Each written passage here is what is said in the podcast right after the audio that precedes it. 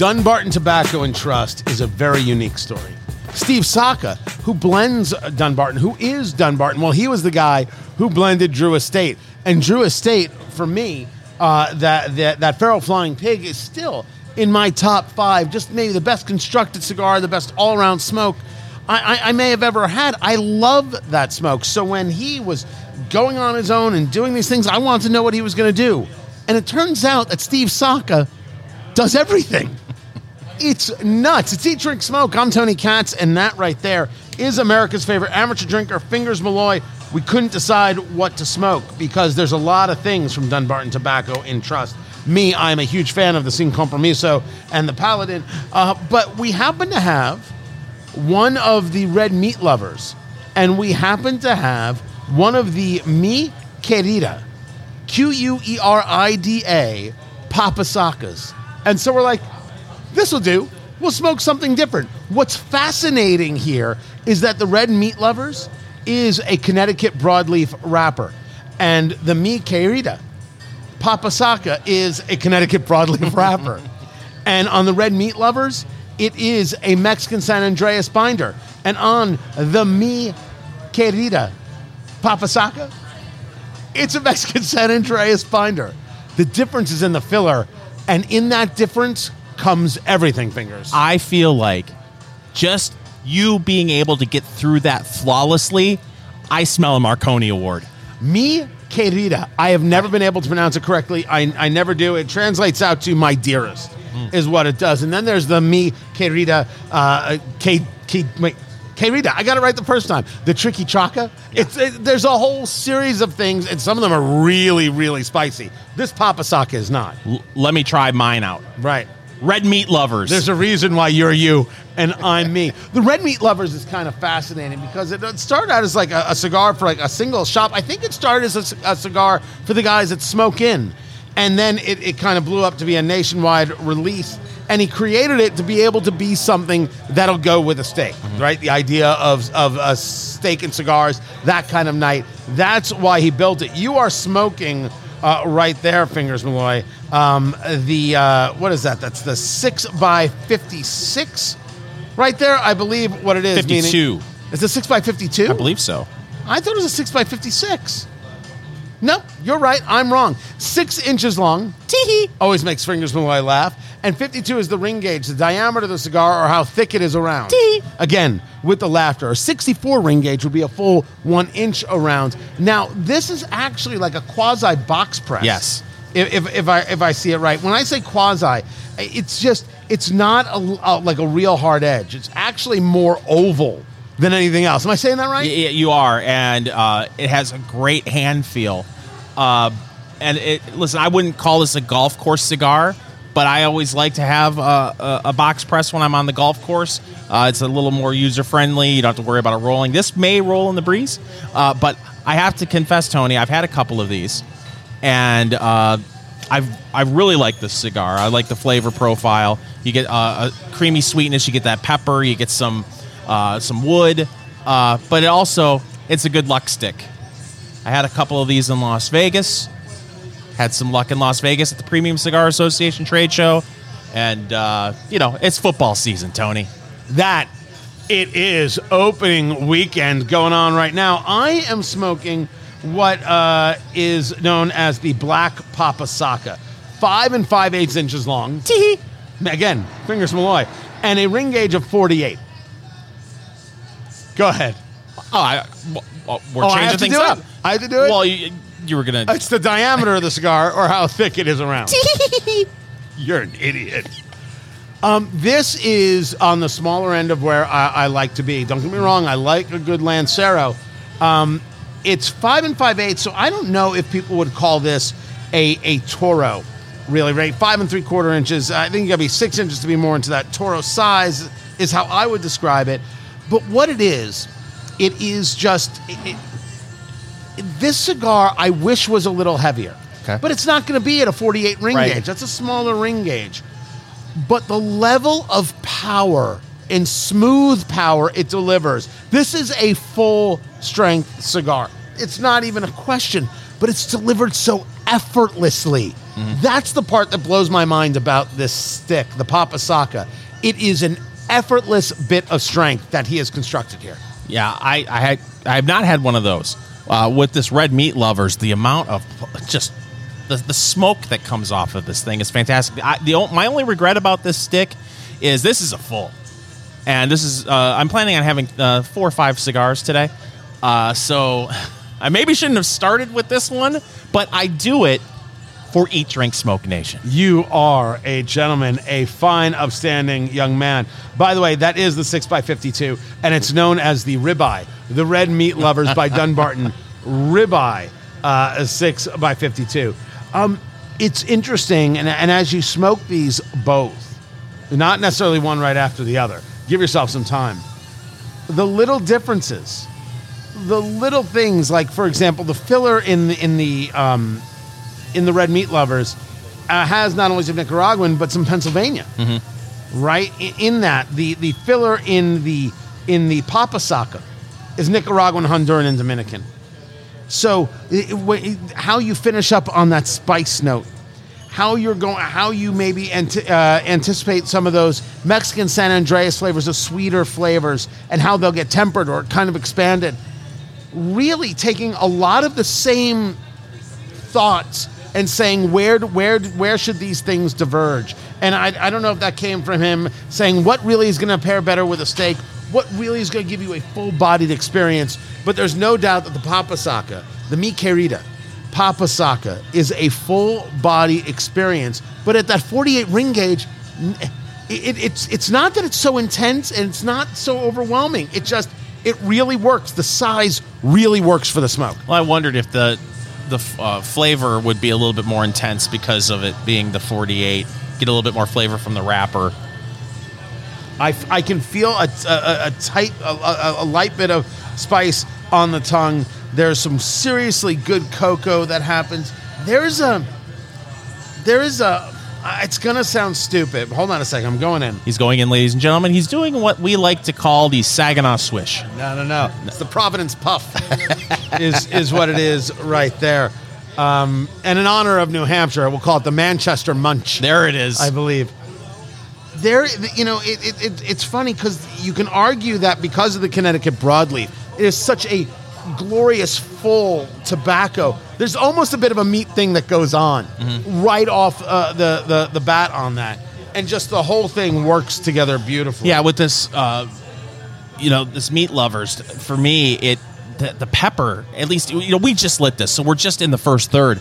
The pepper for me for the the red meat lovers really it really sticks. It really stays on the palate, and it's something that I could see where you're like, oh, I would really like to have a steak with this or this after a steak. But do you normally, if you have a big steak dinner, do you do you enjoy a full cigar? Yes. you do. Ask me if I enjoy a medium cigar. Do you enjoy a medium cigar? Ask me if I enjoy a mild cigar. I, I yes. no, I don't want to play this game anymore. Did you know the answer? uh, we'll get into uh, whether or not these are in our humidor price points and things like that. But we did sit down with Steve Saka. Want to bring those interviews uh, to you. Um, oh dear Lord, there's an economic conversation we need to have, and that is all coming up. So there are very few guys as honest, I think, in the cigar world as Steve Saka, Dunbarton Tobacco and Trust, except for, of course, Fingers Malloy. That's me. Tony Katz, and this is Eat, Drink, Smoke. Find everything at eatdrinksmokeshow.com. And when we spoke with Steve, we'd catch up with Steve once a year in Vegas, and I, I, I would catch up with him more. He's a he's a busy guy, and he's got this. He has this really kind of fascinating cult following. It's it's half like real respect and half total freak show, and he's really well cultivated. He more than anybody I know has done very well in the social media world, really Facebook, in cultivating and building an audience. Yeah, it's fascinating watching him at the Premium Cigar Association because he he's got his chair, Right. and he sits and he's just holding court, and it, he he sits back, and it just feels like, "Come here, my children. Let me dispense of my wisdom but to no the masses." selling. Like he does not sell when he's there. He's got this big chair. He's a big dude. He sits down. He's like, "All right, tell me when it's over. Tell me when I can go have dinner." Right? Like that's what he does. It's it's it, it is a it- whether it's a cultivated personality. I think it's actually him. He's got the cigars to back it up. Yeah. Right. That's that's the thing. He's got the cigars to back it up. And that's why we're smoking the red meat lovers and we're smoking the Mi Querida, um, uh, the, the, what's known as the Papa Saka. But when we had the conversation with him, we were talking about the ideas of success. You know, this marketing, marketing cigars is huge and and and massive. And his point was that people only see the fun, the glitz and the glamour. It was this real. It was like a show business conversation. No one sees the work that goes into it, the actual business of cigars, and that's what we were talking about with Steve Saka of Dunbarton Tobacco and Trust. That's Steve Saka. It's Dunbarton Tobacco and Trust. Uh, the number of cigars, the growth of it has been remarkable. Smoking the red meat lovers right now, which is remarkably smooth. Yeah, it's a very smooth Connecticut broadleaf cigar. Um, and you were just having a conversation about how the, the red meat lovers came to be and and how it has built over time and and and the problems with success. I mean, you, you were just having like this this stream of consciousness rant, which is everything you do, about the problems with success. Well, I mean, here's one of the things that's kind of different about us. I mean, I really like try to make everything special and really high quality. And so I, don't like to just slap something on because it'll sell. So whenever I add a project, that's really adding something to my task list. It's not adding it to my task list for the moment. It's basically adding it to my task list every single day. So as you have these brands like Sin Compromiso that have a unique wrapper grown in Mexico exclusively for it, or uh, Mi Querida Black with a reprise seed from northern Honduras, it adds another thing that you need to stay on top of, another thing you need to invest time in. And look, money is one thing, money comes and goes, but time is always your enemy no matter who you are. And because I really, I'm so personally vested in everything, I, it really eats up time. So yes, it's you love being successful. You're blessed to be successful, but it, it doesn't get easier. It actually gets harder. How much of success is based on brand connection to the consumer versus the actual the actual result of the cigar? Well, so initially, packaging matters. Social media marketing matters. I mean, the first thing you have to do is you have to get someone to try the cigar for them to decide whether they like it or they don't like it. So all of those things are really super critical. But in the end, the product has to stand on its own. The consumer has to smoke it and decide they like it because I, I don't make money when I sell a cigar once or even twice. I make money when the retailer buys that brand four or five times a year, and then next year they buy more four or five times a year. So that that's what you need to do, and that's why when you look at all the really like great products in the marketplace, if you look at them, they're products that are made very consistent. Right. When you look at a Padron or you look at Fuente and a Don Carlos, I mean, that's why those brands are where they're at because the consumer that likes that taste and that flavor profile, they know what they're getting when they buy that box. And, and that's a that's a really difficult thing to do. Uh, making cigars in a batch and a snapshot to make something good in a moment, that's very, very easy. But to try to make something that's consistent year after year after year, that's where the real challenge comes in. And that's where, you know, really the deck is stacked against most small companies because that's very, very hard to do because they don't have control of their factories, they don't have control of the tobaccos, they don't have control of so many different things. And it was one of the things that for us, it makes us a lot different. Everything that we do, it adds another layer of complexity, more difficulty, and you're thankful for the growth, but also it's a it's a bit to wrestle with, you know. But look, that's the that's the challenge. That's why I, I'm in the business. You're you're you're in the business because what are the odds that you could sit behind a desk nine to five? No, I can't do that. See, so sometimes yeah. you find the level of water. Yeah, I mean, yeah, I mean, yeah, I, I can't imagine. I, I, I like I like one of the things too that's very unknown about the cigar business is the consumers see the sexy side of it. They see the dinners yeah. and they see the fancy ads and all that. And that's really not the business. The business is really a working class, dirty, hard business. A lot of time in Ecuador and Nicaragua and Honduras and it's it's really really hard to which is to why it's always amazing to see the number of small companies that open up and you're like what do you mean they found a, a, a, factory to do this? What do you mean they have somebody? Well, Like, where are you finding factories these days? There's, there's factories that are always they're always looking for an outlet for cigars. So if you have some money, you could create a brand. If you're willing to give them, you know, twenty, twenty-five thousand dollars, they're happy to make you something. But it'll never you don't have control of it. You know what I mean? Mm-hmm. And that's what makes it so difficult. And that's why most small companies they ultimately fail. And the other thing too is the margins aren't what people think they are it's really it's a business of, of, of, volume it's a business of turns it's i mean it's a luxury product but in the end it's a commodity it's something that needs to be consumed and repeated it's it's milk it's eggs it just happens to be milk and eggs that we really enjoy but it, it is a commodity product Is this why you, to be successful, you have to make so many facings? It, it, mm. because if you're going to fight that hard for the shelf space, you have to really No. dominate the shelf. A lot of cases, and look, the big companies they make the buy-ins very heavy and require the retailers to carry a lot of different things. I mean, look, just the law of averages. Most consumers, when they walk into a humidor, they don't have a good idea of what's the wheat and what's the chaff. So if you have more boxes on the shelf, just the the law of averages means that they're going to probably grab something out of your box if you happen to have 80 different products on that shelf. Um, the other thing too is a lot of companies, most cigar brands that get introduced, they don't last long. Let me ask you this, Tony. How many new cigar brands and like real line extensions where it was a Romeo and Julieta and then they made a Romeo and Julieta, whatever, Super Blue, Right. right? That they launched last year. How many in an average year do you think are these new product introductions? If you had to guess off the top of your head. I uh, those kinds of things Yeah. more than fifty percent. Yeah. Every year we have between 300 to 500 new things introduced into the marketplace. Of that 3 to 500, last year was 435 if I remember correctly. Of that 435, how many of them can you name off the top of your head? Four. There you go. And I'm in the business, and I don't know if I can name 20. Okay, so it's a very, very challenging thing. Things come and they go so, so quickly. Stay tuned. Much more to come. This is Eat, Drink, Smoke.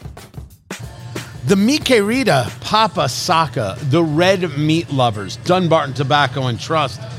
Man, I'm a happy guy. It's Eat, Drink, Smoke. I'm Tony Katz, and that right there is Fingers Malloy. Smoking two different cigars. What's interesting is that they both have this Connecticut broadleaf wrapper. They both have a Mexican San Andres in the binder. It's in the filler where they diverge, and what you get is a very different feel of cigar. The 6x52 that Fingers is smoking, the 5 and 5 eighths by 48 that I'm smoking right here. Just different cigars, different profiles, different types of draws, but still just absolutely wonderful. Fingers. Now, I know you really like that stick. That's not usually the ring gauge that you gravitate towards. Is the hand feel okay for you? Um, so, and in a 48, uh, this is as small as I like to go, unless I'm doing a Lancero, right? I'm being purposeful about that 38 ring gauge because a Lancero wrapper to binder filler ratio, you get more wrapper, wrapper is flavor, and, and I uh, adore it. So no, I'm more I'm more in the 50 52s, but 48 is is is fine.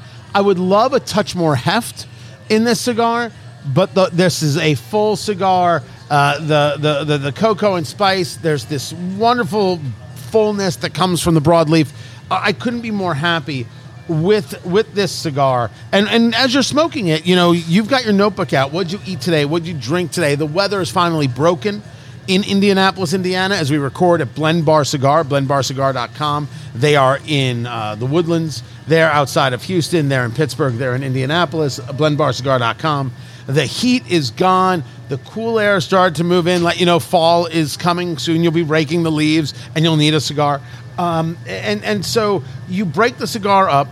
You know, what is the weather like? What'd you eat today? What'd you drink today? And then your eye right? It's in thirds first third, second third, final third. And what are those flavor profiles? And then you'll go back to that cigar a couple months later, have another one, keep writing the notes, compare the notes, those and find the through lines. That's really where your palate is for that cigar. These two cigars are very similar in their in their composition but still have these differences, including size. The 52 ring gauge versus the 48 ring gauge, the box press that you're dealing with versus uh, the, the the cut of, of the cigar. Both straight cuts on these. We didn't do V's or punches, and I never would on these cigars. just wonderful flavor. The question fingers, is it in your humidor? Uh, that red meat lovers, which was really designed to kind of pair with a steak, right? And it, well, for me, any cigar pairs with a steak, but that was its kind of purpose. Is it in your humidor? And again, uh, 6 by 52 that's known as the ribeye, uh, at uh, about $14 a stick. Yes. Yeah, it is. I'm bad, the red meat lovers. Of course, it's in my my humidor. Is the the mi querida, the papasaka, the black papasaka, in my uh, humidor for about fifteen dollars a stick? Yes, it is. Absolutely, it is. Um, uh, so is the Sakakhan, which is a much larger vitola. So is the Paladin de Saka. So is the Muestra de Saka. There. Dunbarton does the work for me. Love what they do. Dunbarton Tobacco and Trust, Steve Saka there. Um, but these two cigars are really interesting because they're so closely related in their composition, yet are such very, very different smokes, Fingers Malloy. Uh, you're smoking the red meat lovers right now. What do you think? Yeah, uh, that pepper is still there, and it, it lingers at the back of the throat. Uh, that creamy kind of sweetness has gone away for me. I'm getting uh, some wood, and uh, it's it's starting to get a little nutty for me. It's, it's all it's all very nice. Uh, I have it's been very low maintenance, uh, and part of the reason why it's low maintenance is I smoke way too darn fast. So You notice I'm not even telling you not to. You you be you, Boo Bear. You smoke as you see fit on this one. I'm not gonna I'm not gonna mock you for smoking too fast, although you do smoke too fast, and the cigar is gonna get too hot, and it's gonna change the flavor of the Yeah. cigar, it's gonna hurt it. That- Slow down. A puff every 30 seconds, guys. Slow down. It's good for you. it helps you relax. You need help relaxing. I do.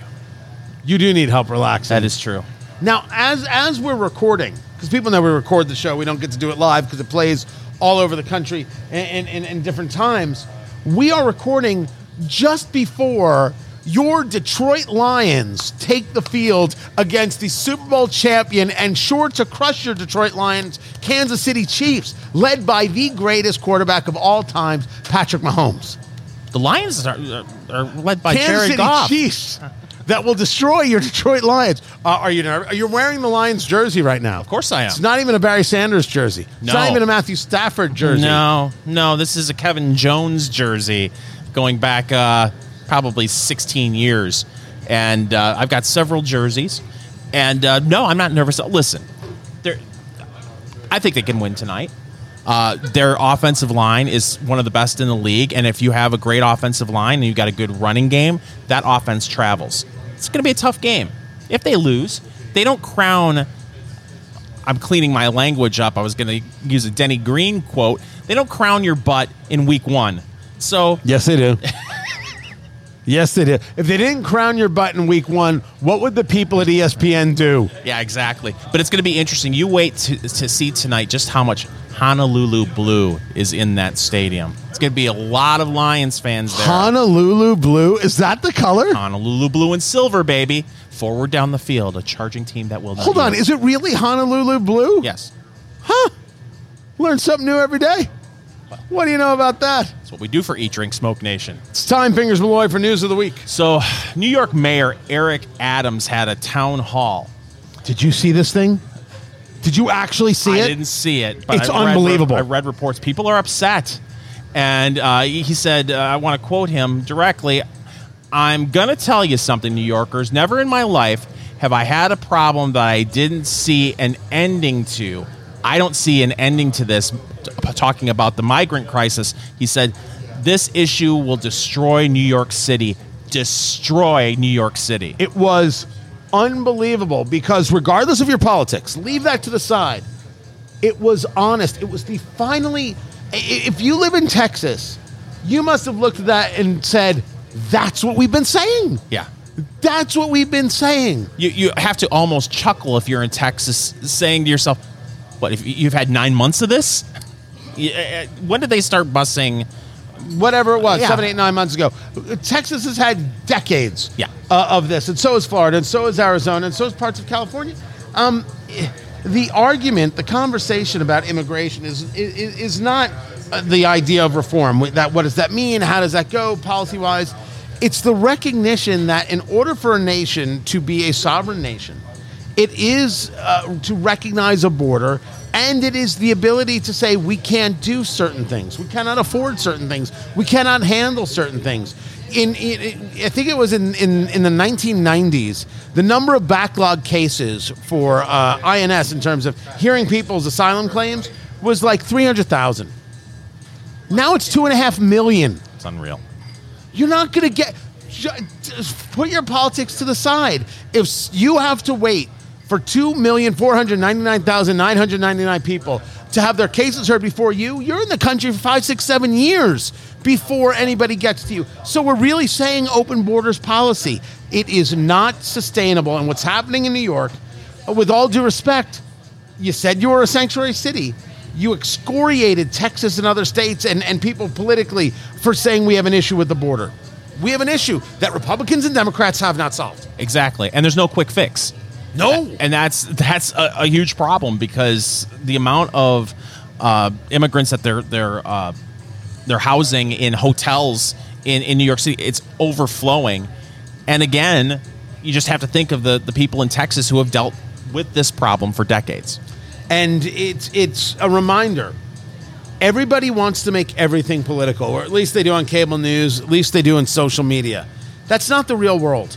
The real world sees this for what it is. Americans have to see this as the issue that it is, and solving it will involve very, very tough and difficult decisions. And not everybody is going to be okay with it. Remember that there are no there are no solutions. There's nothing more than trade-offs. Thomas Sowell said that, and he's right. And what Americans, I think, have to start with is, is that we have a nation and we have laws and we need to aggressively enforce in order to ensure that we're, we're being safe. And then, how do we bring people into the country? Because legal immigration always, always matters to a nation like ours. This is Eat, Drink, Smoke. Just another celebrity in the booze business. It's it's a, an epidemic, a pandemic of celebrities in booze. You look at how much money uh, George Clooney made with tequila. You take a look at what Ryan Reynolds did with uh, Aviator there with gin, and people are like, "Well, why shouldn't I get in on this train?"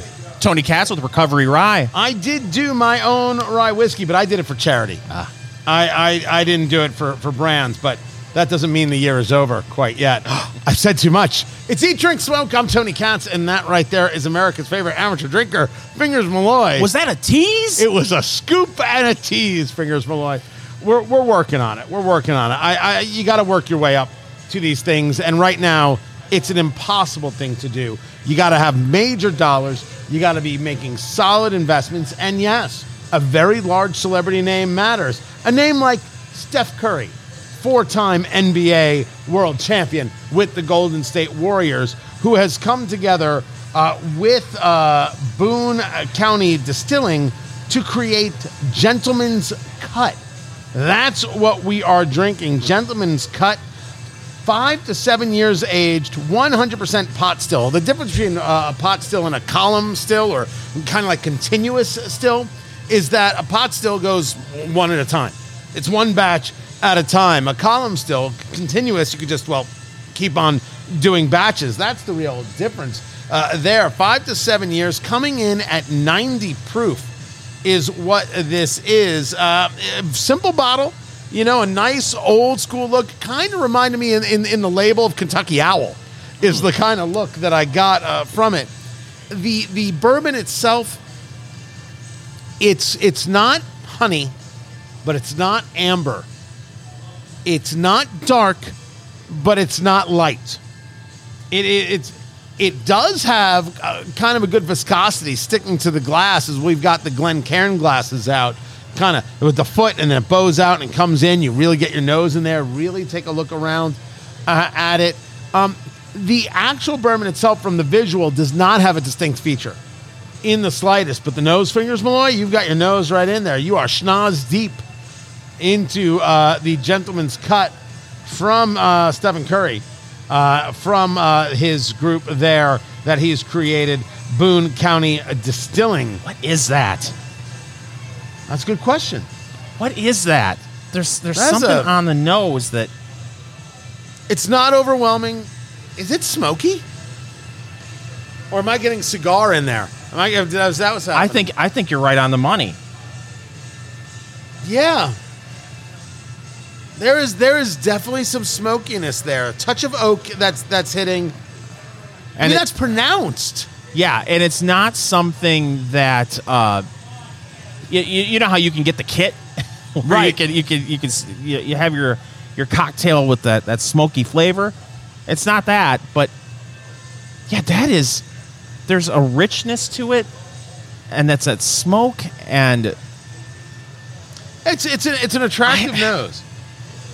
Tony, I can't put my finger on anything else on that. It's a, it, it, it's a nice nose.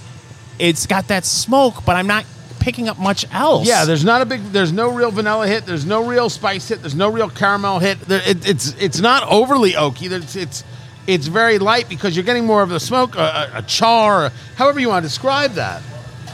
That's what's happening there. But I think fingers. The only thing left to do is drink.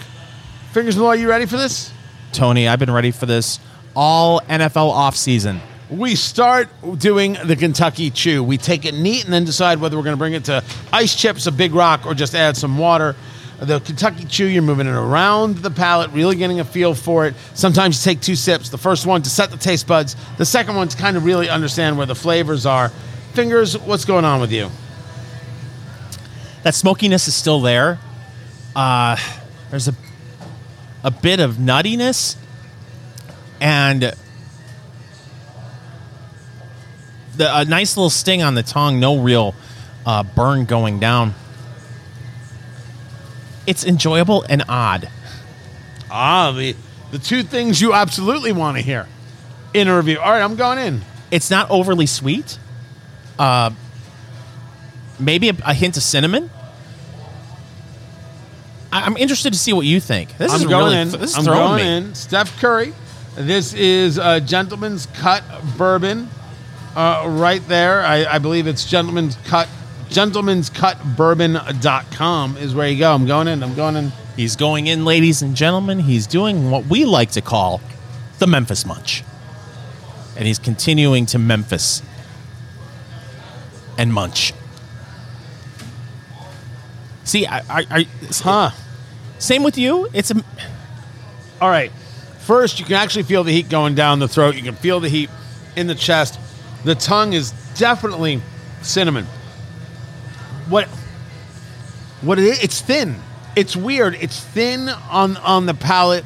It's thicker on the finish.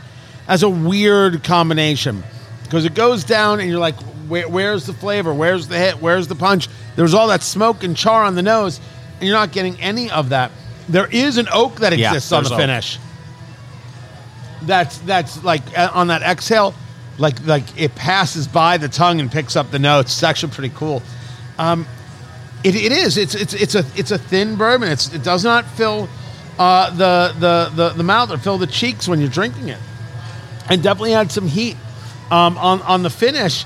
It kind of it kind of mellows itself into this nicer place. Um, it's think I think also in that finish that char is still there. That is that is an awkward flavor. yeah, I'm not saying it's a- off-putting. a- a- not not traditional. Not not traditional. It's like trying to decide which way it wants to go. yeah, If, if it could figure that out, it would be it would be pretty fascinating. Um, I think this is actually screaming for a cube. This compared to some of the other things we've done, this absolutely has to have a cube on it. It I, I think I think either I think that spice has to calm down a, a little bit, and let's see if those sweet flavors, if, if there's any caramel and vanilla in there, let's see if it if it pulls out. Here's what's weird about that that spice. It hits you, and uh, of course it, it dissipates, but it stays there a long time. Just a, like a mild spice that just stays there. but it's not full on the tongue. It's really not more the back of the tongue, the middle and back of the tongue. It's not the front of the tongue. It's not the sides. You're not feeling it in the cheek. Uh, this is uh, the Gentleman's Cut Bourbon, gentleman'scutbourbon.com. Steph Curry, uh, one of the guys behind uh, this from the Golden State Warriors. Yeah, I, I, I want it to be fuller. I want it to be richer. And, and I and I think that the only answer I can give right now is this needs a cube, but more than it needs oxygen. Yeah, yeah. And- You, you sit back, you think, "There's is there is there something more?" You know, and it there just isn't. And again, it's it's not off putting. It's it's fine. Uh, but just a, it's just to me, it's it's odd, and maybe it, it, it leaves you wanting something more. The question is, fingers, is it in your liquor cabinet at seventy nine ninety nine a bottle? I think it is something you should try at your local lounge. Give it a go. That's uh, eighty dollars a bottle. I just I can't see eighty dollars is a high price point, but I need to try it on a cube. Yeah, that's the true. only way I'm going to know is if this thing goes on a cube and see if some of those other po- potential flavors, flavors that you kind of pick up a little bit in the nose, even though it's really a lot of that char, if some of those faint uh, caramels or sweetnesses, I should say, Yeah. do they pull out with a cube or, or rocks or just some water? We'll find out soon enough. This is Eat Drink Smoke. Eat, drink, smoke. It is your cigar, bourbon, foodie extravaganza. I'm Tony Katz. That is Fingers Malloy, Gentleman's Cut Bourbon. Steph Curry entering the bourbon world here. Ah, He could be in the bourbon world for years, and I may not have uh, known it. 90 proof on this, at between five and seven years uh, aged. Mash bill, 75% corn, 21% rye, 4% malted barley. You'd think, you know, with a, with a corn content that high, Fingers Malloy, we'd have more sweetness. And it's not that it isn't sweet, it is just a nondescript uh, sweet. That nose is very smoky, very much a, a char, and that and that palate there was there was a, a bit of, of cinnamon spice uh, going on there on, on the tongue, and it just kind of it came out thin, and then it kind of filled up on that finish. You got some oak in the exhale on, on the finish, but as I said, I think this thing needs a cube. Yeah. I think it needs it. So I've oh, we pay for the sound effects. I've got my cube here. I'm going in. Boom. There it is. I'm putting the gentleman's cut. Gentleman's cut a Kentucky straight bourbon. I'm putting that there on the big cube. My hope is it will calm down some of the cinnamon and bring out some of the, the, the sweet. I'm hoping that if I can get oak on that exhale, maybe I can bring out some more oak and maybe a little bit of the vanilla or caramel that usually associates with that uh, with it. That's what I'm going for, Fingers Malloy. You added a little bit of cool water to it. that's what I do. Here I go, Fingers. He's going in, ladies and health. gentlemen, to my health. He is doing the Louisville lip. Ah, Oh, and a look of disappointment on his face. Yeah. Um, it oddly enough got a little citrusy, Ah, like a little bit uh, tangerine. okay. Um, Interesting. Um, it, it did bring down the spice, so there's some there's some sipping that can happen here. Um, I, there's almost now on on the on the finish a bit of a bitter happening, and that's not necessarily the end of the world. I, I definitely know people who like that. Um, at eighty dollars a bottle, seventy nine ninety nine a bottle. This is not in my my liquor cabinet uh, because it, it it doesn't have for me the flavors that are that define me. It doesn't have uh, that oak. It doesn't have that that fullness uh, going on. I think I think on a cube it's better. I, I was right about that. It's better on a cube. You're doing a little bit of cool water fingers, Malloy. Going in. What are you doing right there? He takes a sip. He, he is doing in honor of uh, you know it's it's for us it's opening weekend of the NFL as we record. It is the the the first game. His Detroit Lions against the Kansas City uh, Chiefs. So he's doing the Saginaw Swish in That's honor it. of his Michigan roots right there. Sagging awesome. Uh, it brought out the cinnamon.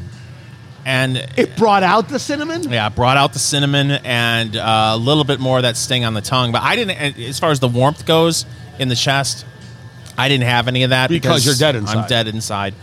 Uh, but for me, it brought up a little more of the cinnamon, and it's more drinkable for me.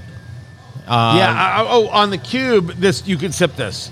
On Yeah. the cube, it can be sipped, and again, that that finish, it it it, there, there, it, it, be, it engages a little bit of pleasantness.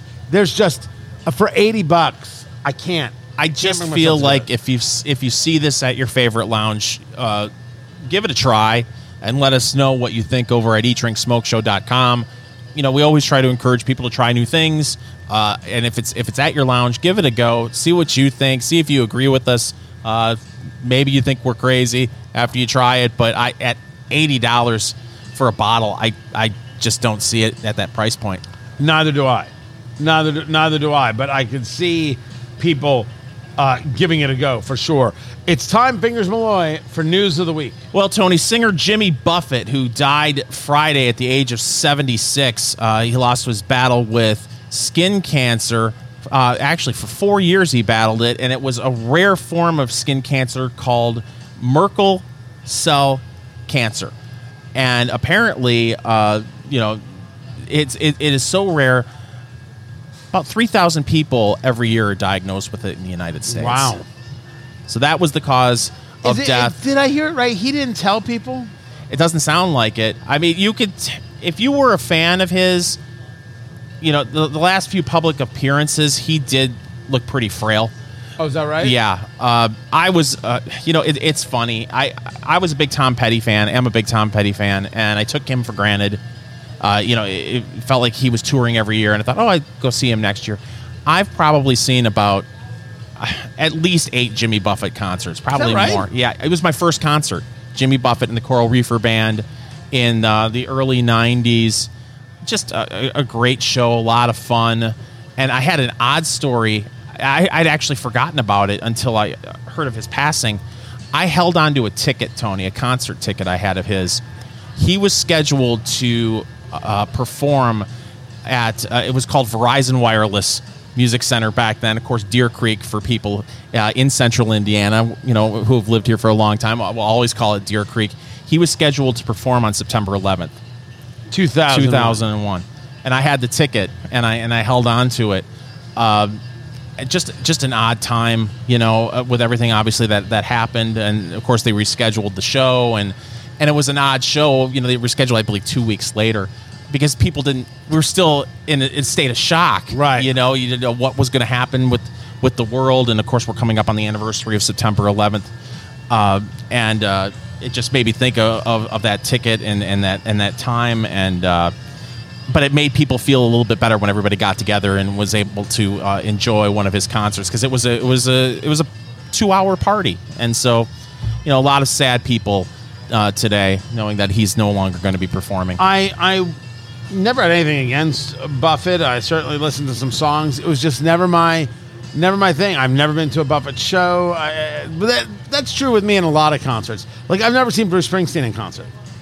You know, um, I miss Tom Petty too. I miss Stevie Ray Vaughan. Oh. And Stevie Ray Vaughan haunts me. yeah Uh, I will admit that. Um, just, I don't know what it is. I like the music. If it wasn't for all the people, yeah. then I would totally go to concerts. I I, I got roped into uh, seeing Pearl Jam, and I you know I was a big Pearl Jam fan, Gen Xer, uh, loved Pearl Jam, and you know it's twenty eight thousand people gonna be all around me watching Pearl Jam, and it's just like oh. Don't you people have jobs? Or homes?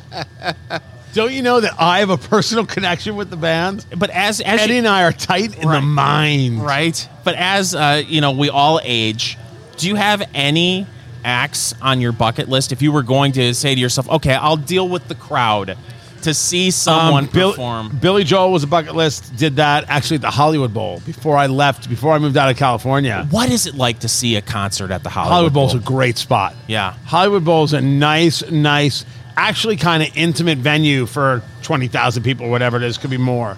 Uh, really, really good time. Saw Elton John here in Indianapolis. That was bucket list, his farewell Yellow Brick Road tour. that was like four years long, wasn't it? Uh, yeah, it, may- it may happen next week, and that's too. Fine when know. you're when you're Elton John. That's fine. I did see U2 at Lucas Oil Stadium. Uh, I saw Garth Brooks. Uh, now, from what I'm told, Brooks back in the day, those shows were cr- were criminally insane. Mm-hmm. He's an incredible performer, as, as people. He's older now. Uh, it happens. You know, you're not going to hang from the rafters anymore. Well, you saw So- him as Chris Gaines, right? yeah. Oh, please. Who didn't see the Chris Gaines days?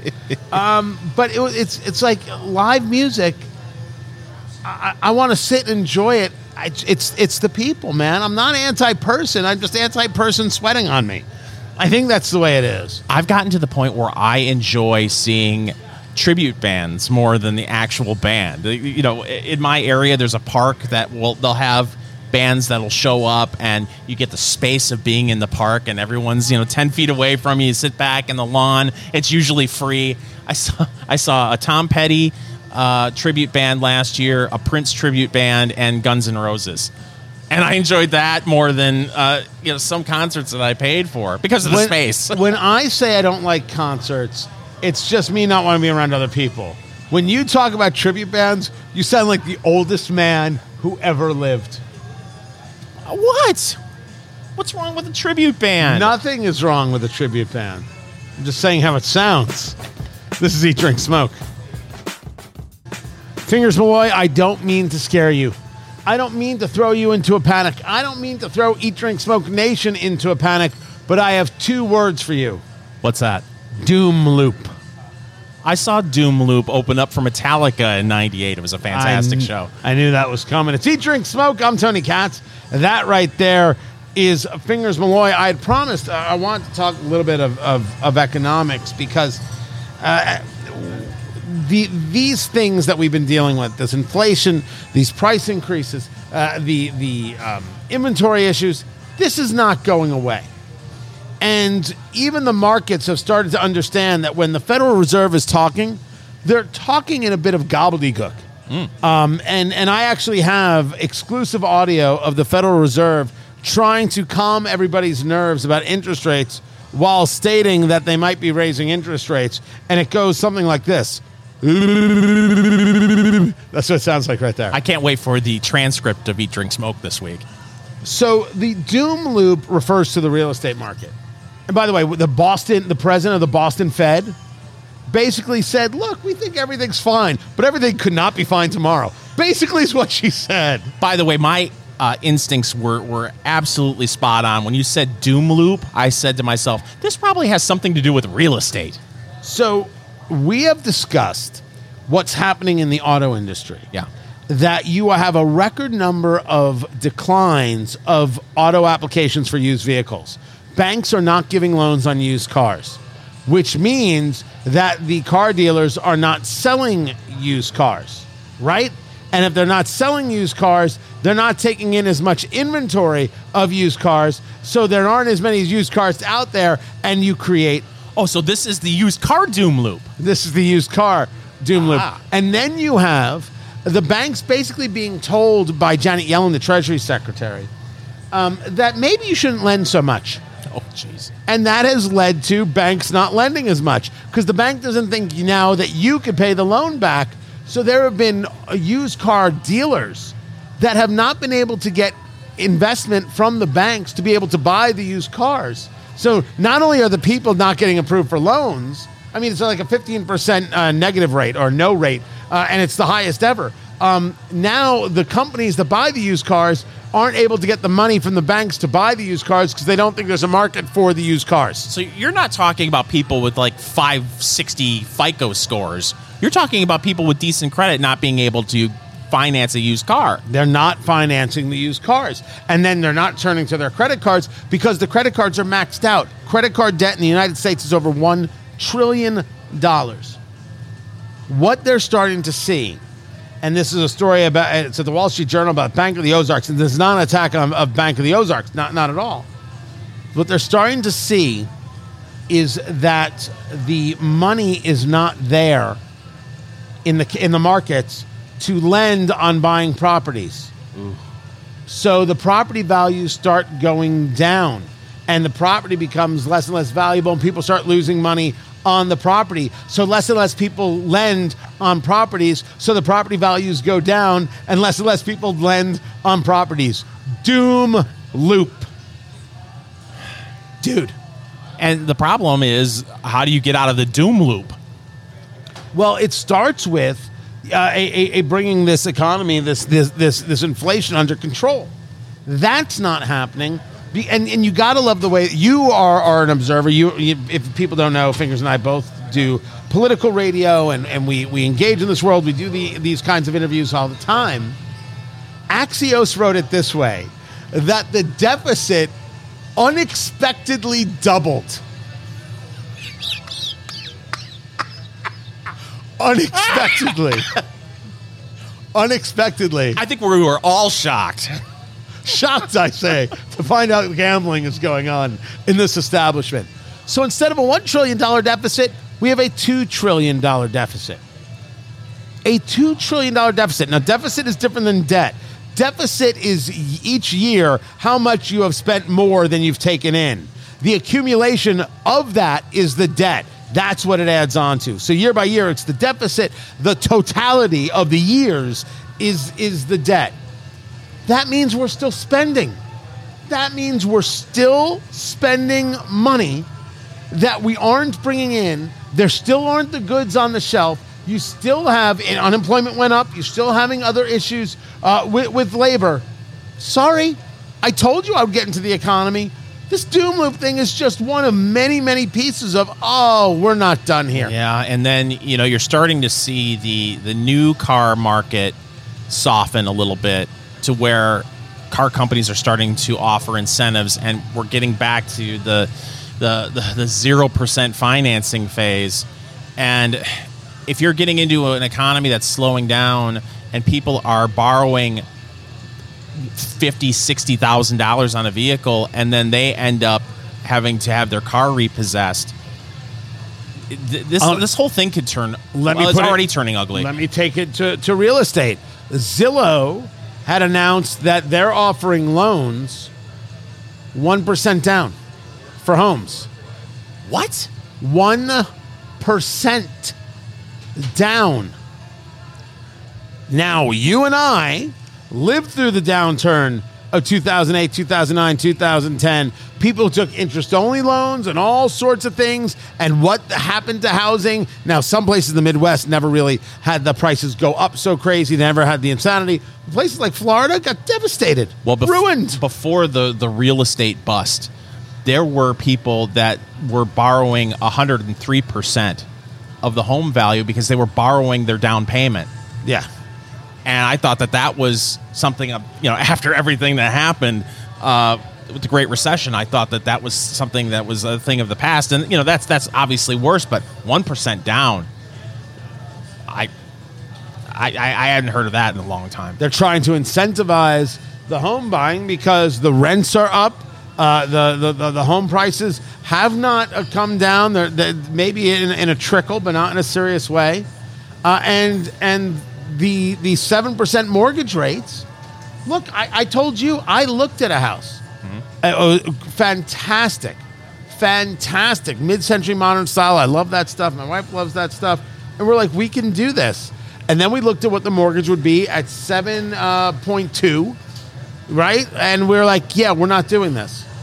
There's no house that's going to make us feel as comfortable as the ease in which we write our mortgage now. Yeah. There's just no way to do it. Oh, we won't have the space. Oh, we won't have this amenity.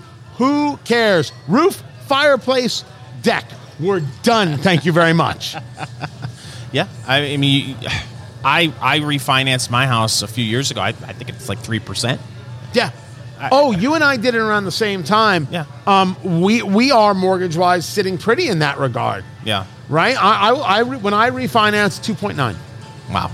Yeah. 2.9 and so i can't i can't complain about anything for me and it makes it even more difficult to think i'm going to go somewhere else because so much of what i'm paying down is actually principal of the house Yeah, and of course that also obviously has an impact on inventory when you've got a lot of people that are just sitting on their hands right now saying, "Well, I why would I go and get a mortgage right now for another home at over 7% when I've got a home that I'm I can live with that's in th- and what's threes." what's unique at least in certain parts of the country is that the inventory is very very slight all right but some people still need a house so they're paying it and that's why you haven't seen the prices come down in any big jumps i don't know how long that can last Yeah. but I can't imagine it is long. So, um, what I love, fingers, is when we can bring a good bit of news, happy go lucky times, and talk to Eat Drink Smoke Nation. 20 seconds, uh, a feel good story for the pumpkin spice people. Wendy's has announced that the first time ever are going to have the pumpkin spice frosty. Not gonna lie, gonna order three. Not vanilla. Gonna, I'm gonna order three vanilla or chocolate. yeah, I but that's- say, not gonna it. lie, it makes me sad inside. Pumpkin spice frosty. That's fine. It's not real ice cream either. Are you shocked? That's fine. This is fine. That's fine. Gentleman's Cut Bourbon, Steph Curry's uh, bourbon. Uh, that's what we were drinking. Check it out. The Red Meat Lovers uh, cigar there from uh, Dunbarton Tobacco and Trust. And the Mi Querida Mi Querida. I said it right. Yes. Again, from Dunbarton Tobacco. These are cigars that should be in your humidor. Find everything at eatdrinksmokeshow.com. It's Eat Drink Smoke. Follow Eat Drink Smoke on social media, on Twitter at Go Eat Drink Smoke, on Facebook, facebook.com slash Eat Drink Smoke, and Instagram at Eat Drink Smoke Podcast.